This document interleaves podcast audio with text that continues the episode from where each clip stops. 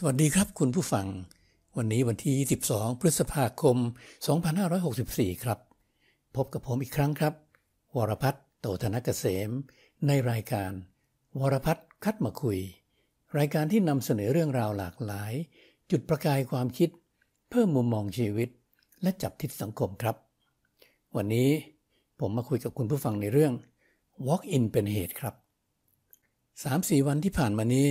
ผมเห็นข่าวสอสอหนุ่มคนหนึ่งที่โด่งดังขึ้นมาทันทีทันใดเลยครับ จากการที่ท่านนั้นได้ไปโพสต์ Facebook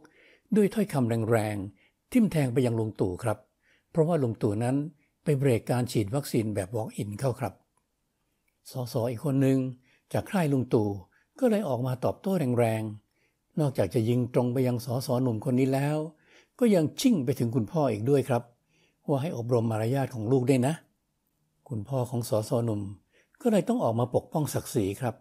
โดยถ้อยคำเจ็บๆ ที่เหน็บกลับไป แล้วก็ทิ้งท้ายว่า ลูกนะ่ะ เป็นสอสอมาหลายสมัยแล้ว คุณก็แค่สอสอสมัยแรก ใครที่ปากไม่สิ้นกลิ่นน้ำนมกันแน่ แล้วเรื่องก็วนไปถึงหัวหน้าพักครับ แล้วก็วนไปวนมา จนถึงรัฐมนตรีอีกคนหนึ่งที่ออกมาสอนสอสอหนุ่มว่าคำพูดคำจานะ ต้องมีวุฒิภาวะนะ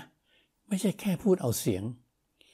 เรื่องนี้ ก็เลยเป็นข่าวอันโอชะของสื่อมวลชนและคนในสังคมครับ คุณผู้ฟังครับ เรื่องแบบนี้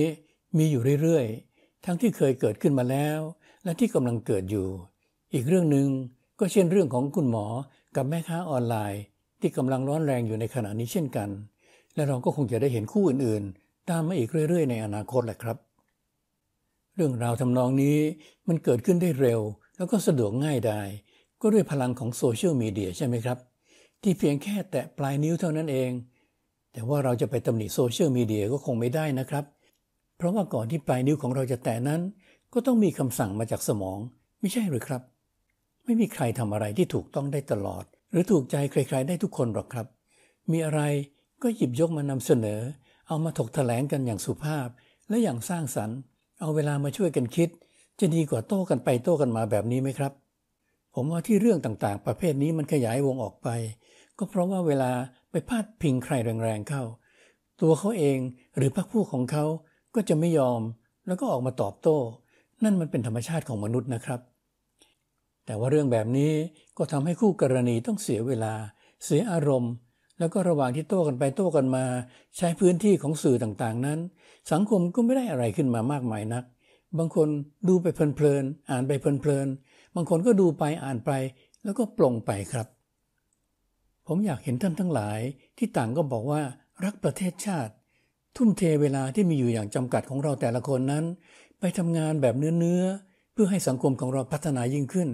แบบนี้จะดีกว่าไหมครับ คุณผู้ฟังเห็นด้วยไหมครับ วันนี้คุยกันเพียงเท่านี้นะครับ ขอบคุณมาก พบกันใหม่ครั้งต่อไป สวัสดีครับ